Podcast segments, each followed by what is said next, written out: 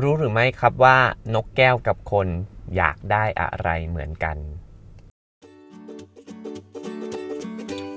มาม่าสตอรี่เรื่องเล่าดีๆ 3 นาทีจบสำหรับคนมีเวลาน้อยเช่นคุณ ผู้ชายคนหนึ่งอยากเลี้ยงนกแก้วมาก เขาจึงตัดสินใจเข้าไปที่ร้านขายนก แล้วก็ไปพบกับเจ้าของร้าน เจ้าของร้านแนะนำให้รู้จักกับนกตัวเล็กๆ ตัวหนึ่งซึ่งกำลังฝึกหัดที่จะพูด เขาได้ใช้ความพยายามแล้วก็ทำความเข้าใจกับวิธีการฝึกสอน นกแก้วกับเจ้าของร้านอยู่สักพักใหญ่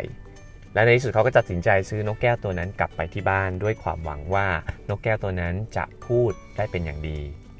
หนึ่งสัปดาห์ผ่านไปชายคนนี้กลับมาที่ร้านด้วยความหงุดหงิดมาก แล้วเขาก็พูดกับเจ้าของร้านว่า นกที่คุณขายให้ผม มันไม่ยอมพูดเลย ไม่พูดจริงๆหรอครับ คุณได้ทำตามคำแนะนำของผมแล้วหรือยัง เจ้าของร้านถาม ทำสิทำทุกขั้นตอนเลย ชายหนุ่มเริ่มตอบด้วยความโมโห ถ้าอย่างนั้นผมคิดว่ามันคงจะเหงา เพราะเนื่องจากว่ามันมีตัวเดียว คุณลองซื้อกระจกเล็ก ๆ อันเนี้ยแล้วไปวางไว้ในกรง พอนกในตัวมันเห็นกระจก มันก็อาจจะเหมือนว่ามันเห็นเพื่อนของมัน มันก็จะเริ่มพูด แล้วก็จะเริ่มสื่อสาร ชายหนุ่มคนนั้นก็ทำตามที่เจ้าของร้านแนะนำแล้วอีก 3 วันถัดมาเขาก็กลับมาอีก แล้วเขาก็พูดว่า ผมจะมาขอเงินคืน จ้านกตัวนี้ทำยังไงมันก็ไม่ยอมพูดเลย เจ้าของร้านก็หยุดคิดสักครู่หนึ่ง แล้วก็ตอบว่า ผมมั่นใจว่ามันคงจะเบื่อแน่ๆ มันอาจจะต้องอยากได้ของเล่นเพราะว่ามันยังเด็กอยู่ ลองเอากระดิ่งอันนี้ไปแทนครับ ผมไม่คิดเงินเอาไปแขวนไว้ในกรงพอมันมีอะไรทำมันก็น่าจะเริ่มพูดได้เองนั่นแหละ อีกหนึ่งสัปดาห์ผ่านไป ชายคนนี้ก็กลับมาที่ร้านอีกครั้งหนึ่งคราวนี้เขาโกรธมากกว่าครั้งก่อนเสียอีกเขาเดินปึงปังปึงปังเข้ามาในร้าน มือถือกล่องเล็กๆ กล่องหนึ่ง แล้วก็พูดว่า นกที่คุณขายให้ผมเนี่ย มันตายแล้วรู้ไหม แล้วเขาก็เปิดกล่องออก ข้างในนั้นมีนกแก้วตัวน้อยที่เขาซื้อไปนอนตายอยู่อย่างน่าสลด ผมต้องการเงินคืน เจ้าของร้านตกตะลึง ผมเสียใจจริง ๆ ผมไม่รู้ว่ามันเกิดอะไรขึ้น ช่วยบอกผมหน่อยได้ไหม ว่าเจ้านกมันพยายามพูดอะไรบ้าง อืม จะว่าไปมันก็พูดอยู่คำหนึ่งก่อนตาย คนที่ซื้อไปบอก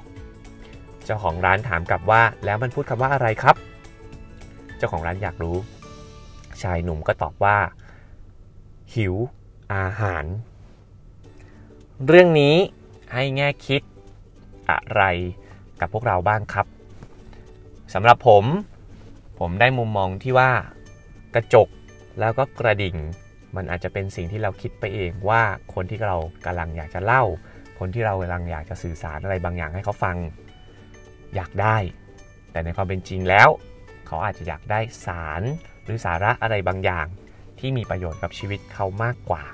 บางครั้งเราแต่งเติมเราทำอะไรในสิ่งที่ลูกค้าหรือคนที่เราต้องการจะสื่อสารด้วยเขาไม่ได้อยากได้มากจนเกินไป ก็อาจจะไม่มีประโยชน์ก็ได้นะครับ หวังว่า EP นี้คงจะมีประโยชน์กับทุกท่าน เป็นสารอาหารเล็กๆ น้อยๆนะครับ ที่ช่วยให้ทุกท่านมีความสุขในการทำงาน สวัสดีครับมาม่าสตอรี่เรื่องเล่าดีๆ 3 นาทีจบสำหรับคนมีเวลาน้อยเช่นคุณ